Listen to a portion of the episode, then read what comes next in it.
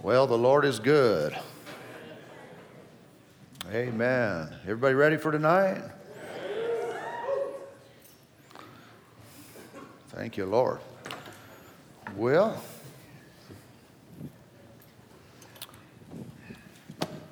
we have to move in. We hired a good moving company. Think I want to go back just a little bit. Okay. Hey. Hopefully, I can do this sitting down. It's very uncharismatic. I don't know. Can spirit filled people sit and minister? I guess Jesus sometimes sat and taught the people. But that was before Pentecost, you know.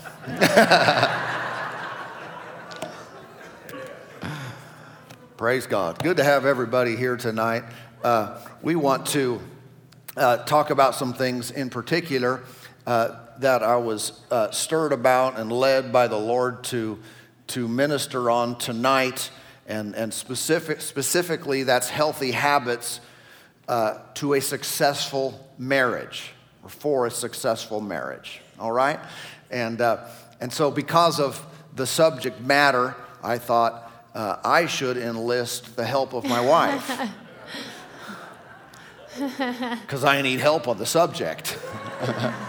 and uh, uh, no, one, I, th- I believed it was right to do that just by, you know, leading and so forth. But the other side is, you know, there's definitely a, an element of perspective that men have, that women have, uh, husbands have, wives have, and getting both perspectives is helpful, mm-hmm. beneficial. She's likely to say things that I wouldn't say, although in our preparation, we've kind of both uh, prepared separately and then got together and we like made a lot of the same points. So uh, I guess living together for a while and, uh, a little while. you know, be, being married is what I mean by that. Uh, uh, we're not shacked up. Uh, it, uh, you do start to think a lot alike, uh, more and more the more time you spend with someone. And so, uh, anyway, it's a good thing. Praise God. So, when, when we're thinking about um, healthy habits for a successful marriage, you know, we all have habits.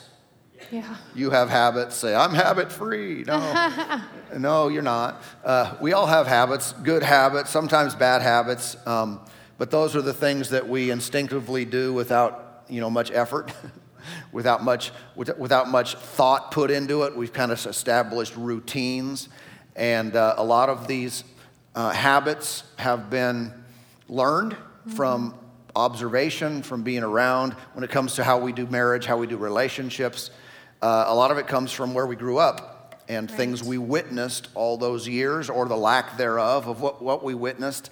And some of that just kind of gets in us without us really even trying to put them in. As we grow and mature and we recognize right ways, wrong ways, hopefully we can eliminate some of the, the, the negative habits the, or the, the ones that are unhealthy, if we could say it that way. Uh, but definitely we all have habits. Some we have on purpose and some we don't. Okay? Now, obviously, any of us can establish new habits in our lives, and, and probably all of us have in some areas. We've decided, I want to do this. Right. And we've done it long enough, and now we're on autopilot. And uh, if those are good habits, then, then great. They become our, our normal, our, our new way of, of, of being. Um, many of us did not uh, grow up with great role, role models as far as what a biblical or godly marriage uh, should be. If you fall into that category, you're not the only one. Some people do have an advantage in that. Yeah. You know, our hope is to give our kids an advantage, yeah. Uh, you know, by showing them a healthy relationship. Um, but wherever you came from, that doesn't matter. In fact, Amy had an interesting yeah, uh, upbringing? for the first eight years of my life, I was in a, in a home where I learned everything not to do. But I wouldn't have known that had I not gone to a different home then later and learned what a good, um, godly marriage does look like. But um, also, just so that, you know, you're talking about how we bring habits into our marriage, things that maybe we, we saw modeled, and maybe they're not correct. But I, I do want to encourage you that just because you have some bad habits or you, you saw some bad habits, that doesn't mean you have to have those. You are not your past. And I, I firmly believe that just because statistically I would not be here right now. And so I know that God is faithful and the Holy Spirit is our helper, and we can change and be great spouses. Absolutely. absolutely. And uh, one of the things we often don't do is recognize bad habits. we're doing them and we don't even know we're doing them. And uh, someone from the outside might recognize it, but they don't often see us in real life. And uh, by the way, real life is not in here. real life is when you're at home. real life, uh, that's, that's when we find out who you really are. Some of you, you know, we all know how to put on a good face, right? And I'm not saying that you ought to come to church with your worst or go out in public. Nevertheless, what we want to deal with is, is who we really are at home. And, uh, and that's why, you know, when it comes to qualifications for ministry, uh, it's always interesting in Scripture. The list does not include how well you preach and how well you greet people and how well you speak in public. The list has to do with how you handle your, your, spouse, your spouse, your home life, your kids. What, is your, what, what does that do those things look like?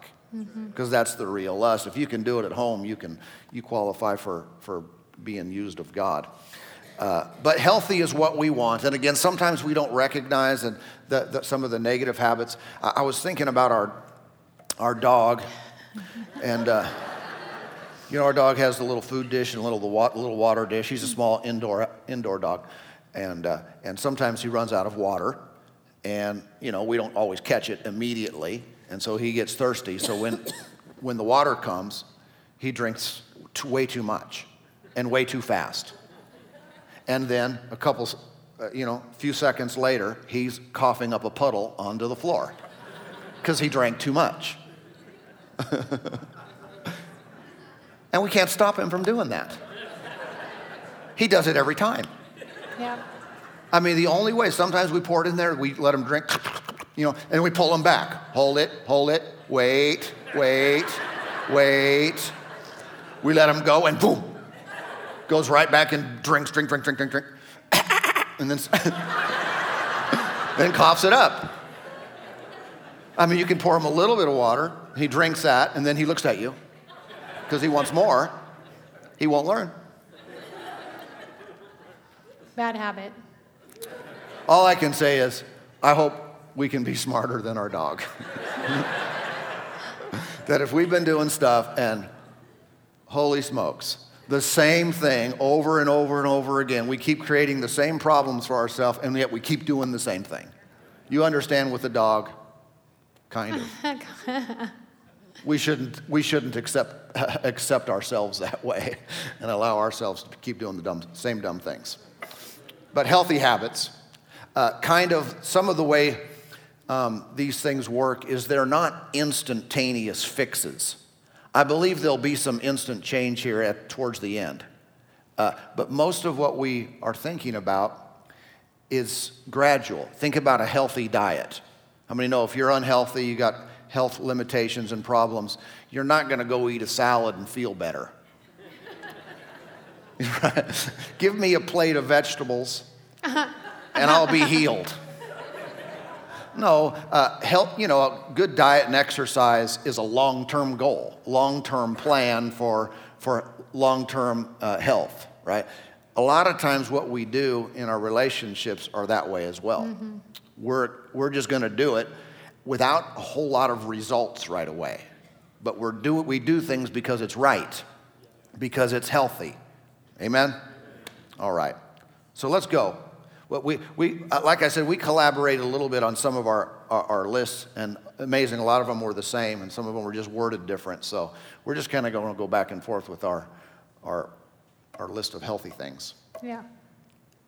Okay, well, uh, one of the first things is that in our marriage, we want to seek first the kingdom. And I know that we can say that, we have memorized the verse, and, but what does that look like in real life? I know that before we even got married, we took a walk one day, probably to TCBY, I think we were. And um, we were talking about some different things, and, you know, I think he's trying to figure out if we're on the same page and all that. But one of the things we talked about in that conversation was in our marriage, the Word of God will always have the last say. So if there's something maybe we don't agree on or, or something like that, you know, we've talked about it, we can't come to an agreement, well, what does the Word say? That's, a, that's going to be the final word. And um, so that, you know, that, it could be, look like that, but especially it looks like doing godly principles in your life. Do you tithe? Because whether you realize it or not, your tithing affects your marriage. It does. And, um, you know, uh, the, one of the other things that we've always done in our life, and even if we weren't in ministry, we would do this, is we plan our, our life, our schedule around church. Not we fit church in when we can.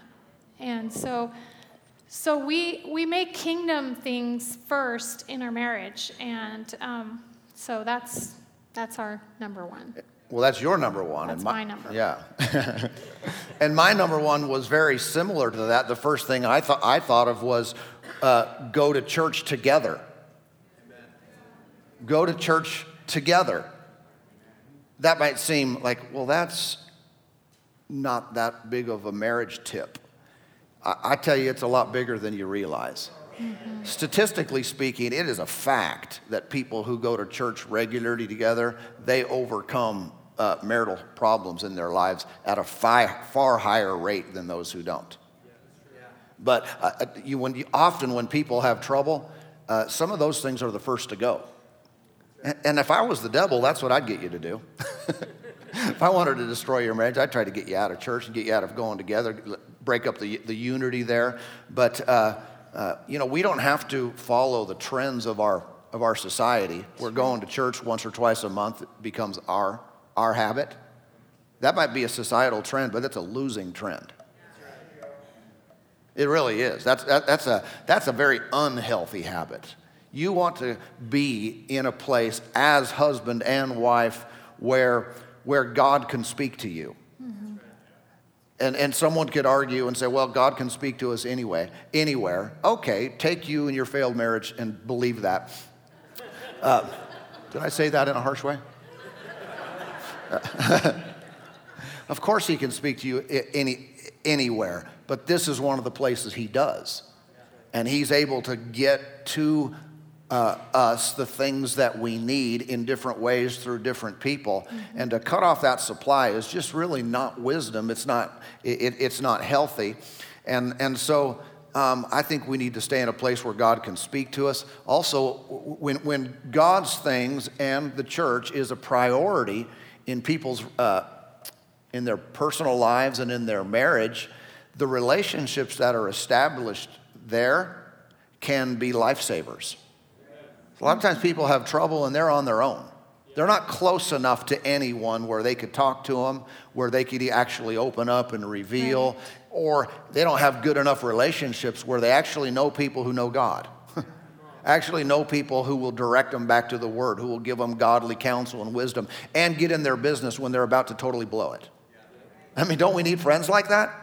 I'm not saying you can't have friends like that outside of church, but I, am saying those who are serving God, those who are in the family of God, are most likely to give you the best advice, the best counsel, the best prayer, the best wisdom. And it just makes a lot of sense. God is right when He said, Seek, when Jesus said, Seek first the kingdom, and everything else would be added to you. And, uh, uh, it's just like Amy said, I know we're in ministry, and you, you could say, well, you guys have to go to church together. Uh, well, not, not really. I wouldn't have to go all the time. You do. I know. I'm just saying. that doesn't, it does not, not it, an automatic. Yeah, it's really not related to being in, in ministry. Mm-hmm. I mean, we were both this way, independent of each other. And uh, if she was not a churchgoer, we wouldn't have been married. Or if I would have, was not a churchgoer, not just a saved person, not just believer, but active, worshiping, giving, serving, worshiping, active. Uh, she wouldn't have been interested in me either. Okay?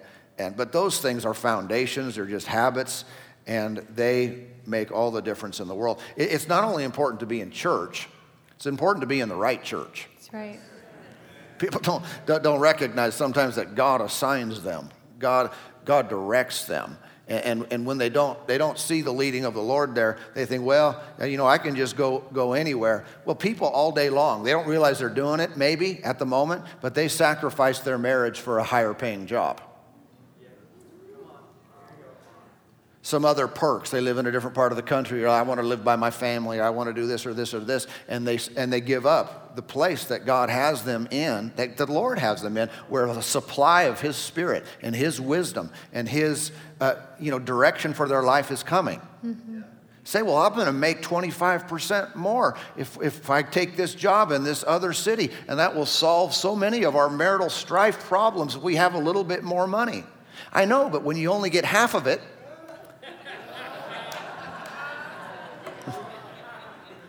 25% less is more than half of your income. Everybody with me on that?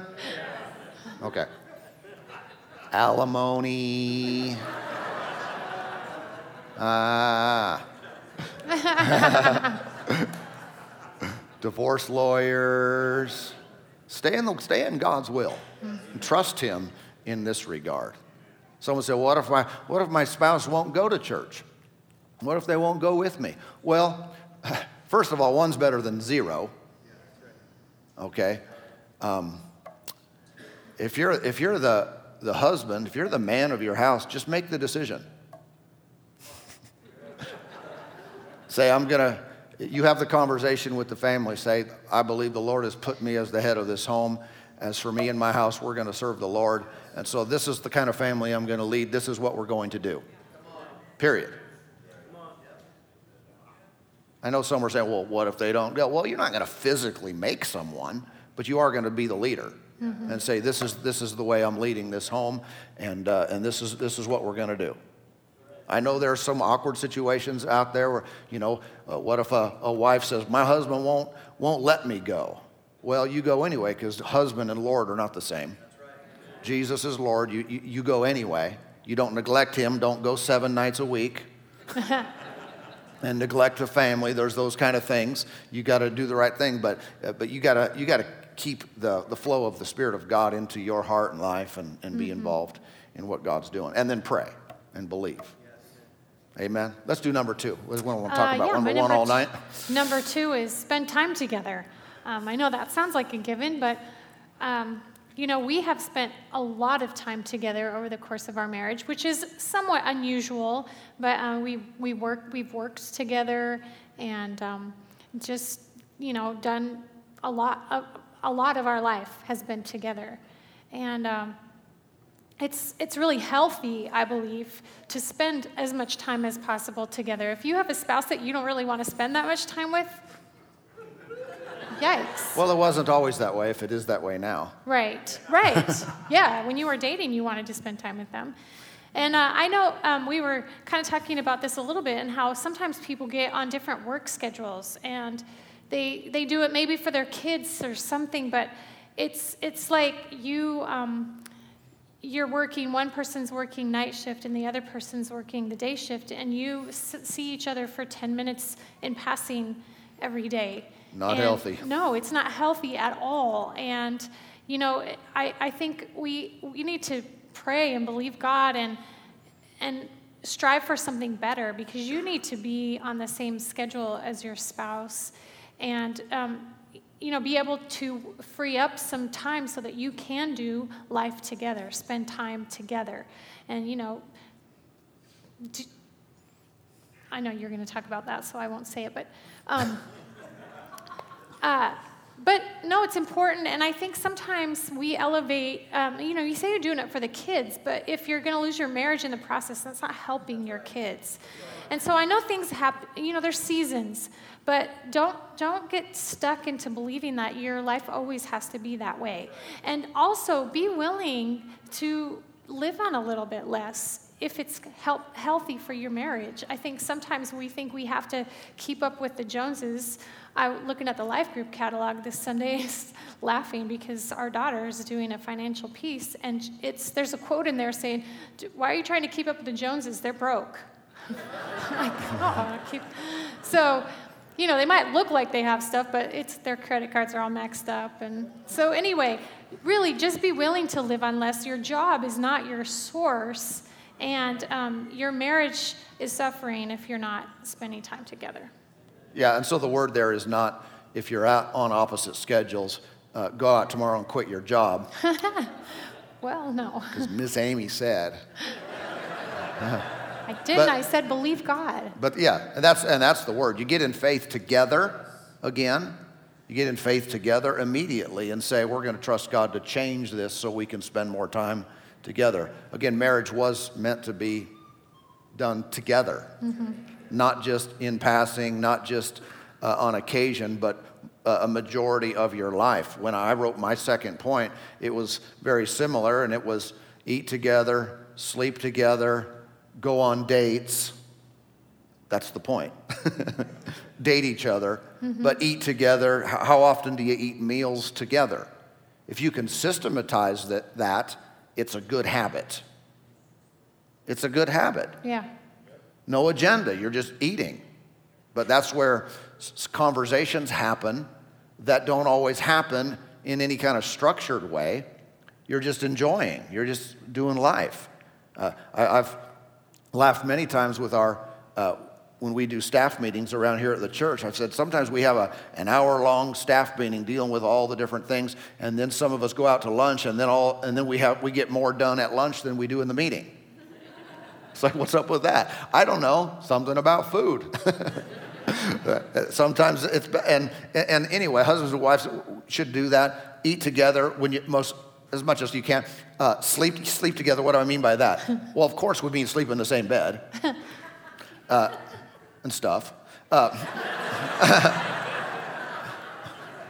but but also, I'll just tell you, our habit is we go to bed at the same time vast majority of the time. He's what are you my, laughing about? Well, I'm laughing because I don't really pay attention to the time that much. So I could, if he's gone, sometimes I'm at, at two o'clock in the morning thinking, why am I so tired? And then I realize, oh, it's bedtime. And but so when I know when he starts getting ready, he's a routine. When he starts getting ready, I'm like, bedtime. so it's my again, it's my alarm. Sometimes doing that, conversations happen and yeah. different things, and not for very long because it doesn't work with me. I fall asleep. but you know, I, I think that's a good thing. And and the whole just the whole date thing. Mm-hmm. You know, we've been married over uh, 27 years, and uh, so I don't know if we qualify to give advice yet. Maybe, uh, but we'll try. Uh, but one of the things we've done for 27 years is we go out every week. Just us. Mm-hmm. Okay, occasionally some others, but majority of the time just us. And occasionally it gets interrupted, but the vast majority of the time, we don't go months without, without having, having our date. Right. We just do it. And over the years, we've recommended that different people, and everyone we've told said, Yeah, that's a good idea. We should do that. And, and the majority of those who have told us that say, Yeah, but we don't. years, years later, they never start doing that. So it's not a Bible verse. Right. I'm not commanding you.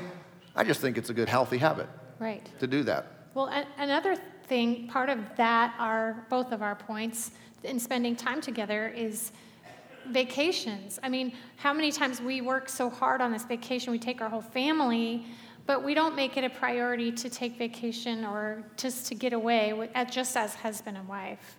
And those are some really good, refreshing, refocusing times, too. Yep. Good. Number three? Um, okay, number three is uh, let God be your source. And I think so many, well, not so many times, sometimes when people get married, they think that their spouse is going to be their fulfillment and, and their provision. And their happiness and they look to a natural source for those things. But really, we're never going to get those things from another person. those things only come from the Lord. He's our provision. He's our provide. I mean, our um, fulfillment, our happiness, our, all of the joy that we, um, you know, true joy, true fulfillment comes from Him and having a relationship with Him. And then when that is strong, then we can bring another person alongside and we can be a strong mate, a strong um, complement to one another. But if we don't do it like that, one person ends up being a leech on the other person, and it's really a drain on the relationship, a drag. It's like you're pulling like dead weight or something. And I, I think this is one of those things you're talking about with we have bad habits, we don't realize it. Mm-hmm. We don't realize that we are looking to someone else to fulfill us when we should be looking to the Lord to fulfill us. Yeah. My, my, my point was uh, related to that. So, my number three, if everyone's writing, you have two lists here, I guess. but mine is personal spiritual activity. A good habit that's going to help even save a marriage is that each individual has their own personal spiritual disciplines and activity, meaning they're in the Word, they have a prayer life. That can't be on one person, mm-hmm. okay? Uh, in order to make a marriage all that it ought to be, you need two strong individuals, two mature individuals. Mm-hmm. Now, obviously, one is better than two. Don't throw in the towel and say, well, they're never going to do it. They're never going to pray. All they do is watch TV, you know, or whatever. Well, one's better than zero. But ideally, there you get two strong people, two mature people. And I tell you, if you have that, you got two individuals who know the word, they have a prayer life, they're in communication with the Father all the time. There's not a problem you can't overcome. Mm-hmm. Nothing that is thrown your way, no kind of challenge that comes against you or even conflict between you. You're going to get through it and overcome all of it. It's one of the best long term solutions. In other words, um, Amy is far better off if I have a good relationship with God. Yeah, absolutely. And I'm not doing it for her, per se. I'm doing it because that's who I should be. Mm-hmm. But I'm, I'm far better off if she is strong, if she is close to the Lord, has an active spiritual life, and, and she is dedicated and in the Word and prayer. It's just she's a better person. I'm a better person. We get along easier. If we don't, we'll be nicer about it. Y'all staring at me kind of strange. I think it's a, it's a pretty important point. Um, but it is, uh, it's important. It's like in some situations where one person is addicted to a substance or an activity or a behavior. Uh, how many know that's a problem? Mm-hmm. But what, ha- what needs to happen to resolve that situation. That person needs to get free. They do. The marriage is never going to be optimal while someone's addicted. Now, they may need help and so forth, and, but I think the effort goes to creating two individuals who are strong, then the relationship can be strong. Mm-hmm. Amen, amen. All right, go number four. Okay, but number four, be on the same page. And uh, this, in relation to so many things in life, but um, specifically child rearing philosophies. You know, if you've got one, if your kids know they can play you against each other, or they know that dad's always going to say yes and mom's always going to say no, we're kind of a yes and no, a little bit.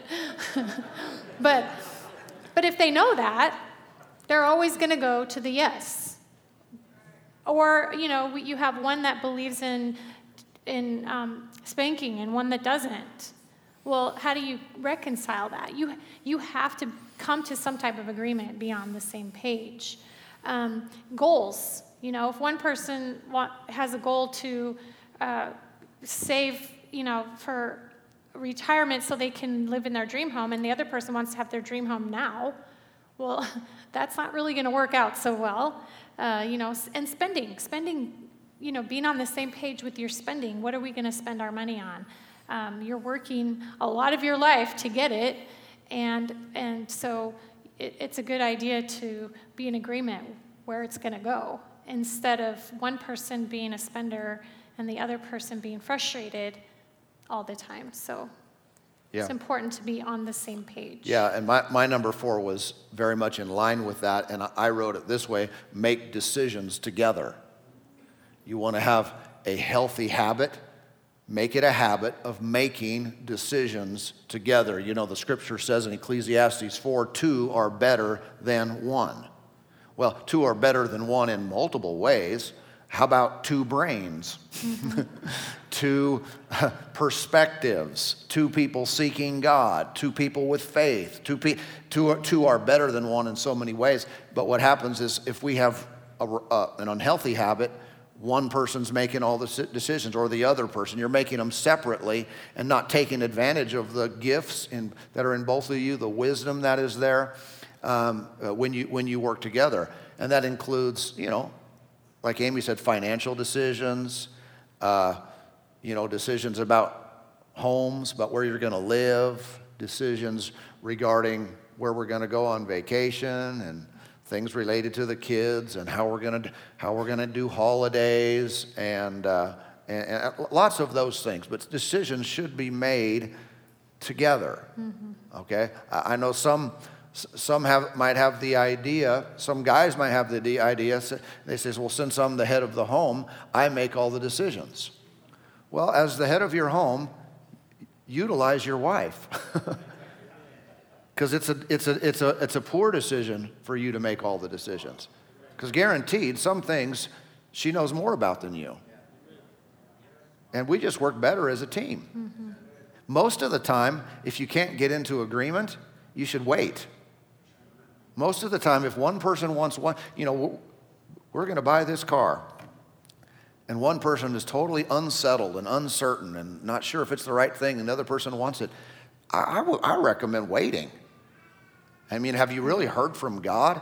And, and if it's not real, really super clear, why is one person uncertain about it? Yeah. And th- then it's not a problem. But make decisions together. It's a, it's, it's wisdom. It's biblical. Uh, amen. But at the same time,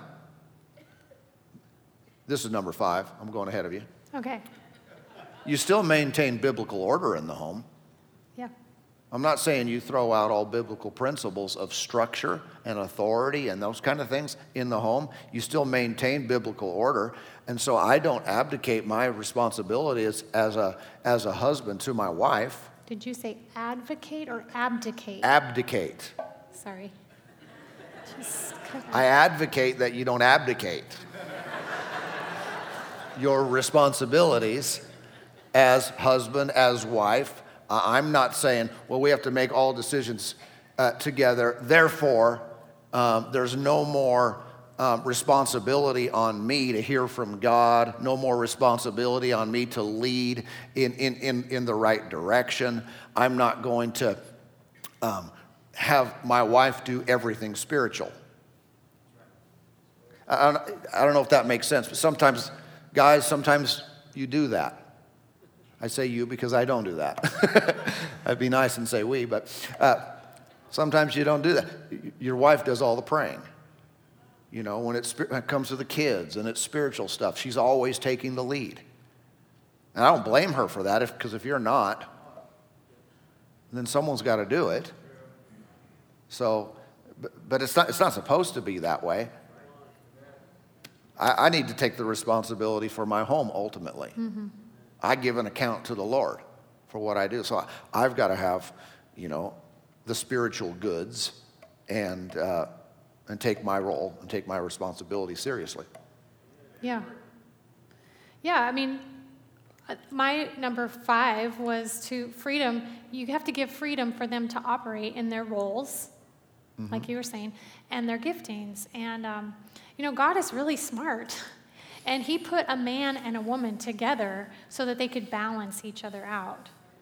Because if it was all one, you know, if it was all man, it would be a little bit more logical, like, you, you know, and, and if it was all woman, it would be all emotional. And I'm just, I mean, general, generalizing. I know that not every man is like that, not every woman is like that. But, but when God designed us, He was like, I should put them together. That'd be amazing.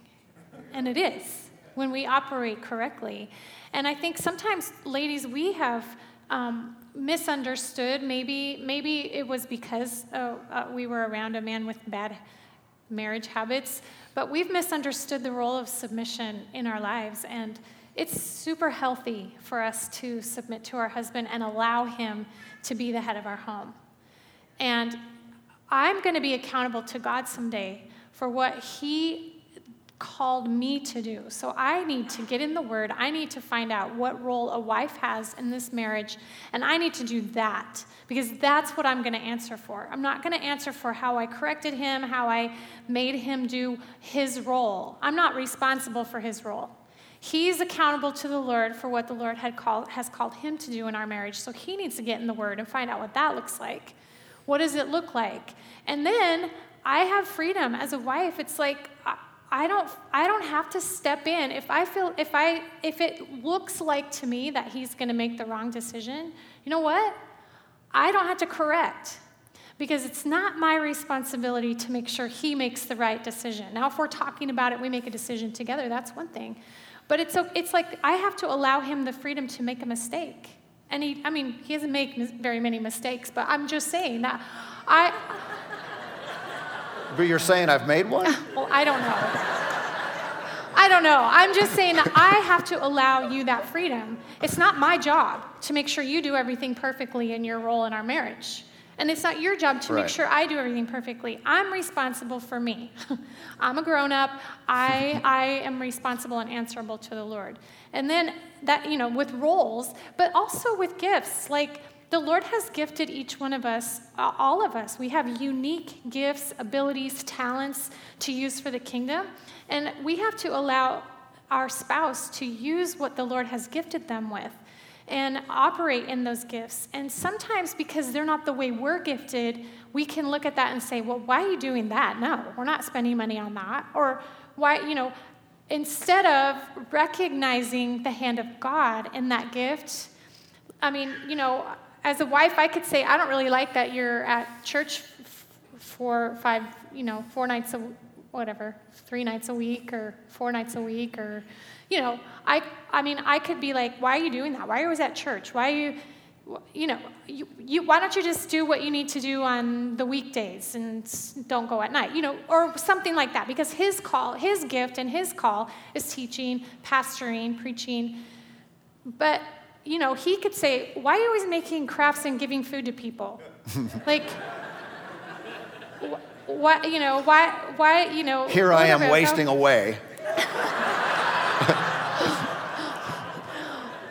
I mean, I'm not saying that's my, you know, I'm not saying that's my only gift, but I'm just saying he could have, you know, because I like to do things for people. And he could have said, Why are you always doing things for people? What, why not, you know, that, let's not waste our time on that. This is our family, our home. You could get territorial and say, No, do it my way. But we have to give, allow freedom to be able to operate in the gifts that we have each other that the gifts that our spouse has i have to give him freedom to operate in that and likewise he's to give me freedom to operate in the gifts and use the talents I have for the kingdom. Amen. Amen. Good. Oh, I'm going twice in a row? Yeah, you go again. Okay. My number six is um, don't fixate or meditate on the negative. And I know sometimes it's super easy to, when something bugs you. Like, uh, I can tend to be a little bit of a perfectionist, so when something isn't right, it's hard for me even with myself even i get really frustrated when i don't when i don't do something right or whatever and it's hard to not constantly think about that. And um, i have a rule this is my personal rule you can adopt it if you want but my rule is if i'm not willing to talk about it then i don't get to be mad about it. So if something happens and it bugs me a little bit and i'm not willing to have a conversation then i have to let it go I can't just fixate on it because what sometimes we like to do is have conversations in our mind. Well, I would say this. And if you did this, and I would say this, and I can't believe you did that. And I would, you know, you, you play the conversation in your mind how you want it to happen, but then it never happens. But you're still thinking about it. And so, you know, and, and what we think about and what we meditate on, we get more of.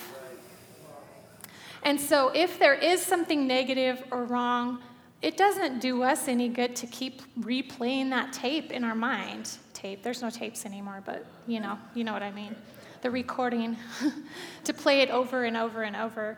And um, sometimes, you know, when things are bad, it's hard. It's I'm not saying that we, we haven't bad, but when things in life are bad, it's easy to think about, how, you know, like when they, what they say, when it rains, it pours. well, yes and no. It's because when it's pouring, that's what you're looking at. You're looking at all the rain instead of looking for the sunshine in between. And so, what we're looking at is what we're focusing on is what we're going to get more of. And so, we don't want more negative in our, in our lives, in our marriage, in our families. And so it's important to, I think, I mean, I know you're going to talk a little bit about this more, but remember, like, if you're in a really bad place, remember what it was that attracted you in the first place. Start thinking about some of those things. What does your spouse do really well? What do you really love about them? Find some of those things and, and, and let the negative things go because they're, they're going to hurt you more than what your spouse did to hurt you. Yep. Yep. Even the best of husbands, the best of wives uh, are not perfect, and they have negative elements to them. And some of the best marriages, they've just learned what to focus on. My, my sixth point was almost identical to hers, and I just wrote it this way look for the good. If you want to, this is a good habit. Look for the good in the other person. And there, it exists. Mm-hmm. It does. It exists. Uh, there's a bunch of good, even if all you can think about right now is the bad. You said it better than me. I did? Mm-hmm. Thanks. That's a really good quality you have, how you can compliment me like that.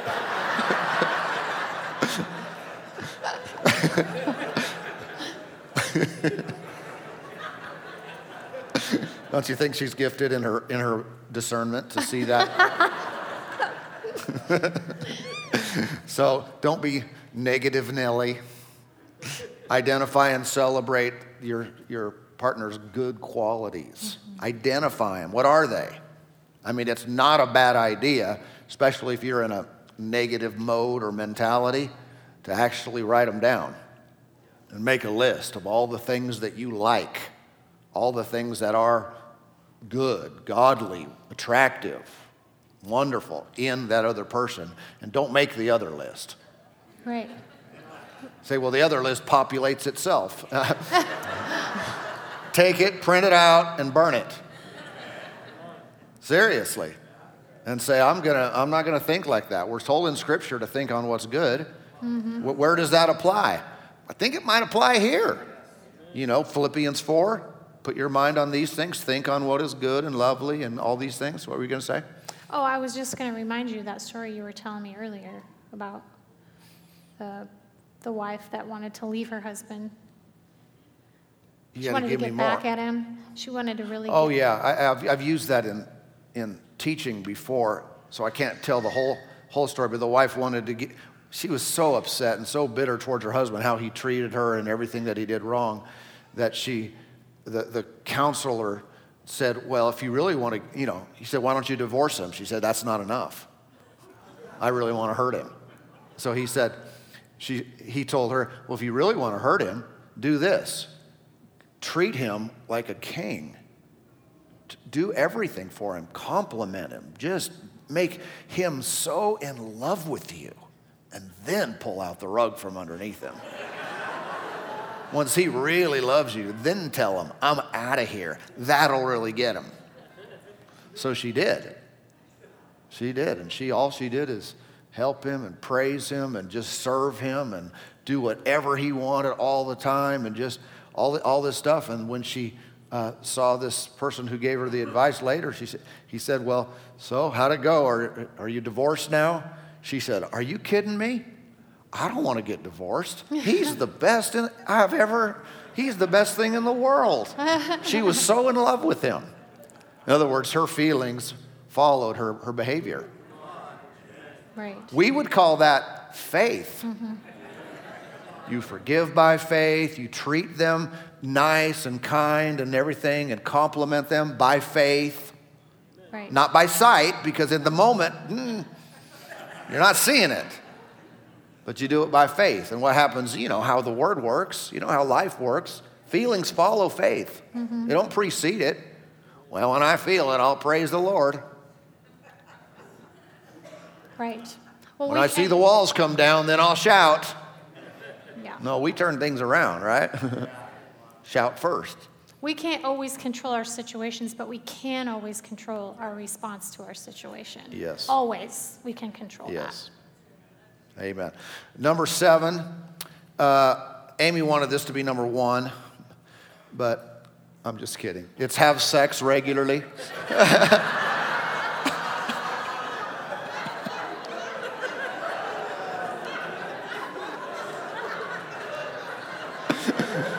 she didn't really say that.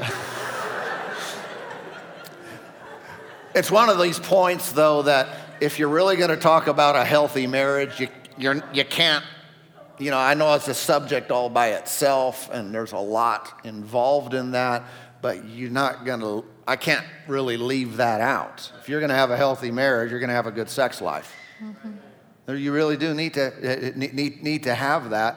And I know there's, uh, again, it can be such a big subject because there's, there's extremes in that and uh, extremes on both sides. I mean, uh, I remember one guy who, uh, who called me quite a few years ago. He was probably in his late 20s, maybe 30, some, somewhere around there.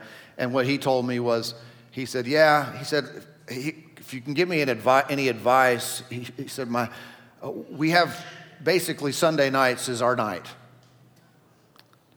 Sunday night, once a week. And he said, and she often tries to get out of that. He was not happy. I mean, he's, you know. Young, young. young, healthy male. Loves his wife. I mean, they didn't have a horrible relationship or anything like that, but the sex element was severely lacking, and that wasn't sufficient.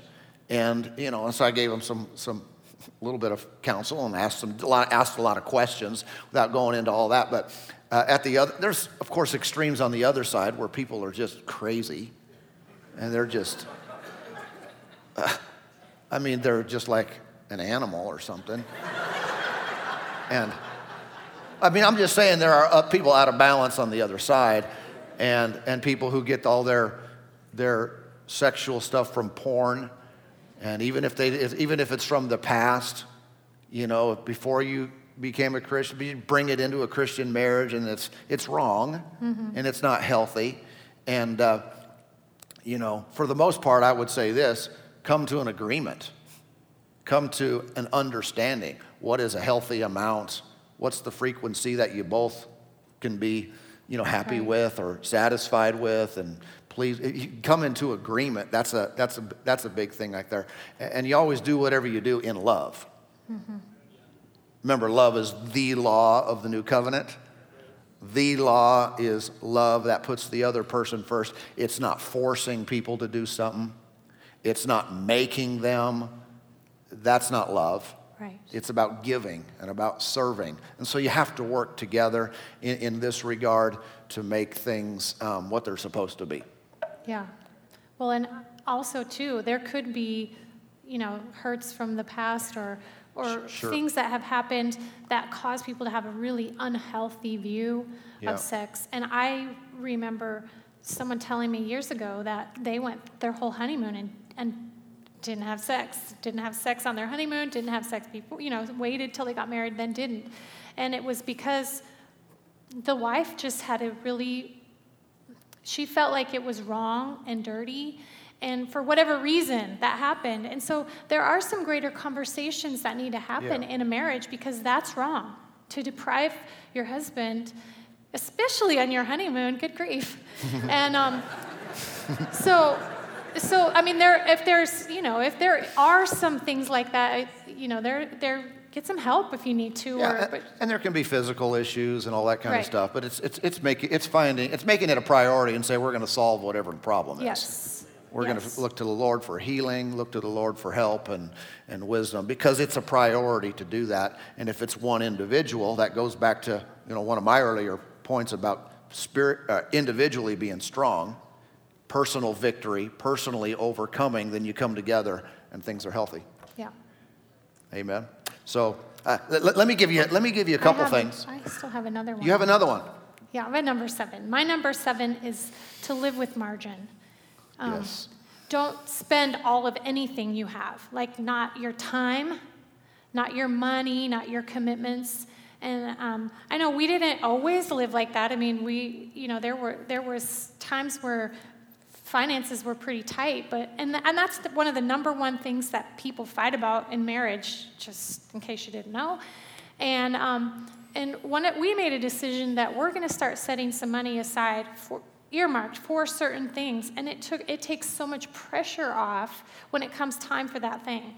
Like when Yep. that thing comes around, you're not like, oh, it doesn't feel like a downer because you have some money set aside, and you you you're you know you're not going to go broke for whatever that is. So don't spend all your money, but don't spend all your time either. It's not good, healthy for any marriage for you to be going 100% of the time or to, you know, live with a little bit of margin in your commitments. Don't say yes every time someone asks you to do something. Um, you know, you have to put some limits on what you're going to say yes to, what you're going to spend your time on.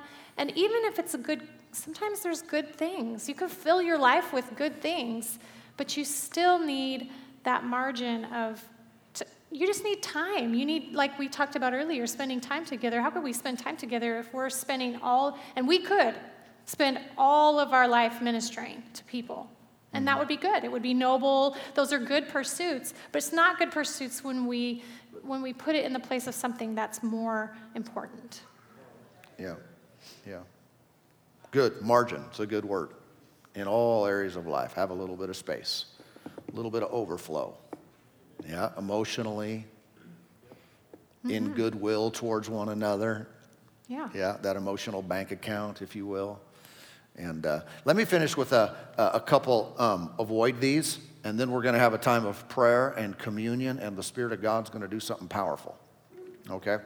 And uh, I, I would encourage you to avoid, I've got three things expectations.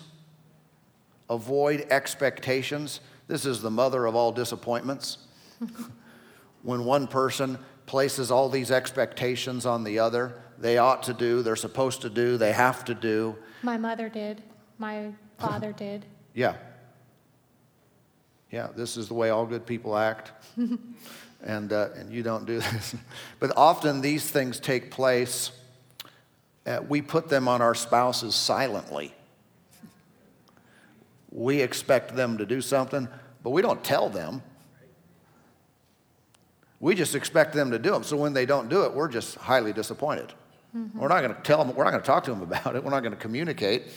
Uh, we're just going to be upset. They should know. After all these years, you should know. Isn't it just common sense? Doesn't everybody do this? Isn't this just being a Christian? And uh, so it, it, it goes to many areas. Sometimes it goes to things like holidays and stuff, or not even holidays, but birthdays and anniversaries and Valentine's. Valentine's Mother's, Day and Mother's Day, Father's Day, all that kind of stuff, where you expect them to do something for you. And if they don't measure up to your expectation, you're disappointed or Or upset. they, or they didn't one up the last year. Yeah. I just think that's a losing battle. I mean, how long are you going to live where you got to do something better every year? so anyway, just for, for us, like for those type of things, our expectations are really low.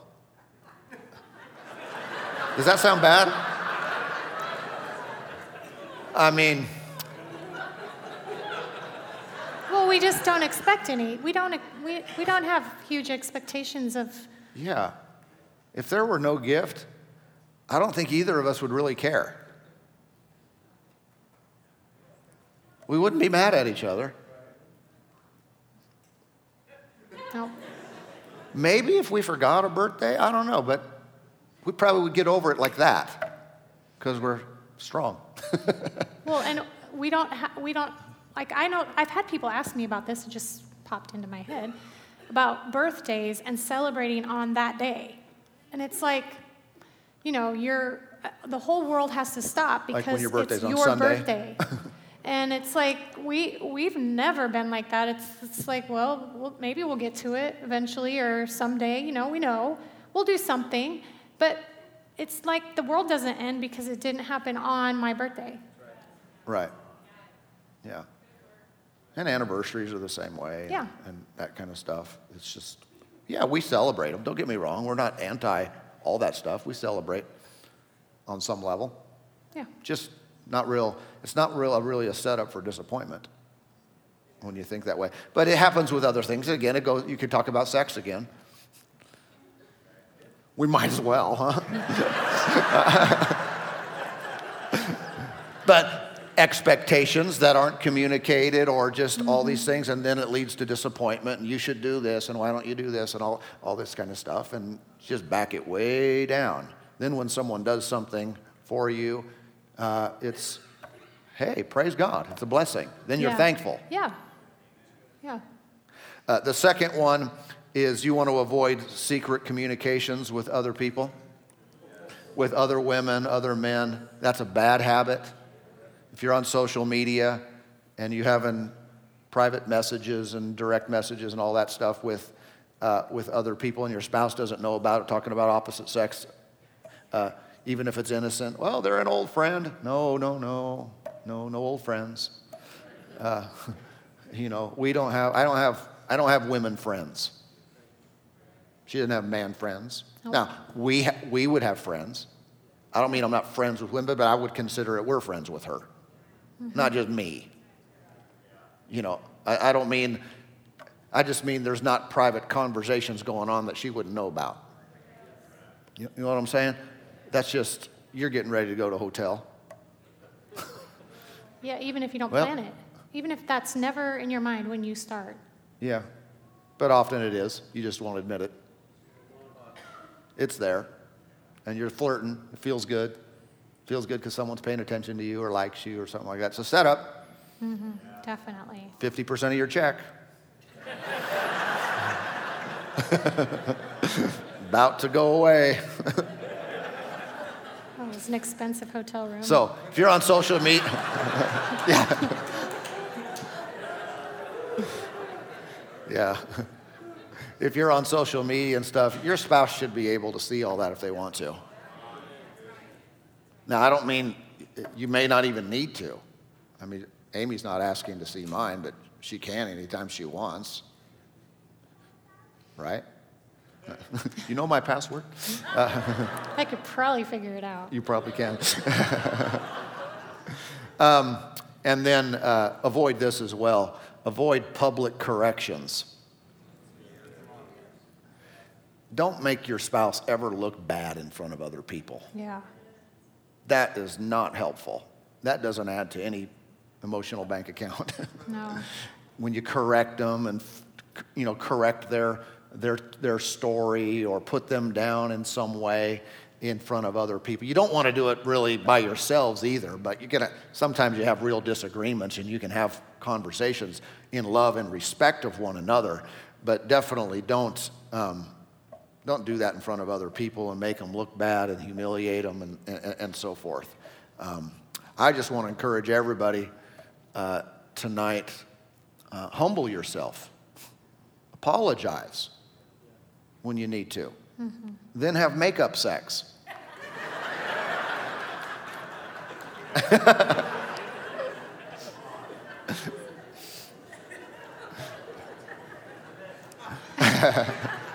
you know that's how it works. Um, but seriously, could you write anything down? Could you write anything down that you would like to do different? Could you identify even, even one thing from tonight that you say, I should do this more? I should do this less. Or I should maybe stop, but, you know, making progress. I, I shouldn't do this. I should do this more. Because what we want is healthy habits, Yeah. just to do things habitually. It's not all negative, it's not all secretive necessarily. Sometimes it's just, yeah, that's a good idea. I think that would long term be a good practice to have working in our relationship. Mm-hmm. It's going to add to us, not take away. If you can identify something, be very specific and put it into practice. Amen? Now, in conclusion, tonight, uh, one of the things I, I believe was, uh, was a God element to this evening, I believe it's going to be very powerful. You might have noticed our communion elements up in the front. Um, is that we want to receive the communion elements together. Now, everybody can participate. Um, it's going to have a special impact and effect upon husbands and wives. Okay, but as you know, communion is obviously not a marriage thing per se. Uh, it's an everybody in the body of Christ thing. And so let's have our, have our ushers uh, begin to distribute the elements. And uh, let's uh, do that as, as promptly as possible without spilling. And I would like everybody to um, take the bread and then the cup and hold on to them. Of course, you'll get the bread first, otherwise, you'll spill the cup. uh, and you'll, you'll hold on to them, and so we can all do this together. Amen? Now, a couple of the things that I want you to. Could we have our keyboards, uh, uh, keyboard player come and minister? Um, one of the things that we want to be aware of, a couple of the things, are standard communion business, and that has to do with uh, what the, the bread and the cup represent. Of course, they do represent the body of our Lord and the, and the blood of the Lord Jesus shed for us. We know for all of us that represents our physical redemption, the healing of our bodies. It represents the covenant that the, the, the blood covenant that we have with the Lord Jesus. And of course, his blood was shed to wash away our sins. Without the shedding of blood, there is no remission of sin. There are other elements to this that I want you to see as well. Um, it's very difficult to, to have a conversation with the Lord about Jesus forgiving you while you're holding something against your spouse and saying, Thank you, Lord, your blood has washed me clean. You have forgiven me of every guilt and stain and every bit of shame and wrongdoing. And then you're holding it against someone else. That doesn't work too well, does it? It doesn't.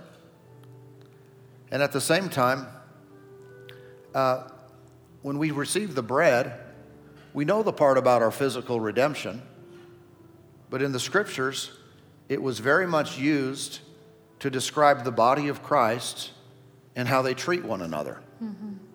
in 1 Corinthians 11. They weren't doing it right there, so they were getting rebuked over their communion taken. That's because they, they didn't recognize the body of Christ. What do you mean? Or discern it. They weren't discerning each other. Now, husbands and wives, you're married to someone who's also a part of the body of Christ. That's a very holy thing. I mean, no, you don't mess with the Lord's body. You treat it in high regard. One of the things we're all told to do, this is for all of us, we're all told to, to hold in, in esteem and value the gifts, value the places that God has placed every one of us in. That's also true about your spouse. They're not just your spouse, they're also spiritually now in the family, they're your brother and sister in Christ. And so there's a recognition, even in our communion, about that truth and that element. When we receive these, these things to, together today, um, we, can, we can put a stop to the enemy's activity against our homes. All the victory that we have in Christ is found in what he did on the cross, and that's what we're celebrating his body, his blood. What are we, what are we saying when we receive of the bread and, the, and of the cup today? We're saying, I'm, I'm drawing a bloodline around our, around our family. Like in the Old Testament when they painted the doorposts with, with the blood of the animal in Egypt to protect from the, from the, the judgment there. We can say that about our own selves.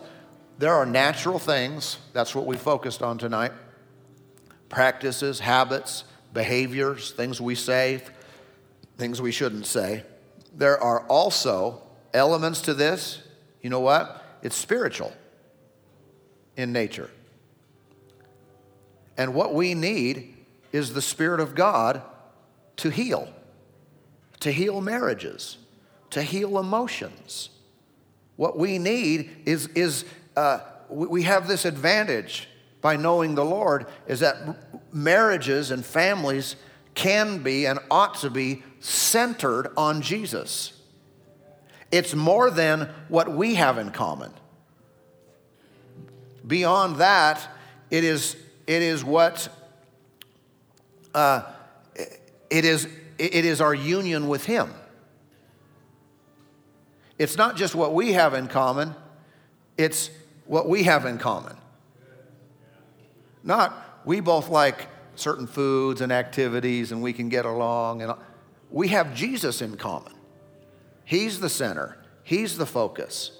And when we keep that in the middle, it's not only to the delivering power, the protecting power, the healing power, it's the unifying factor in our, in our, in our marriages.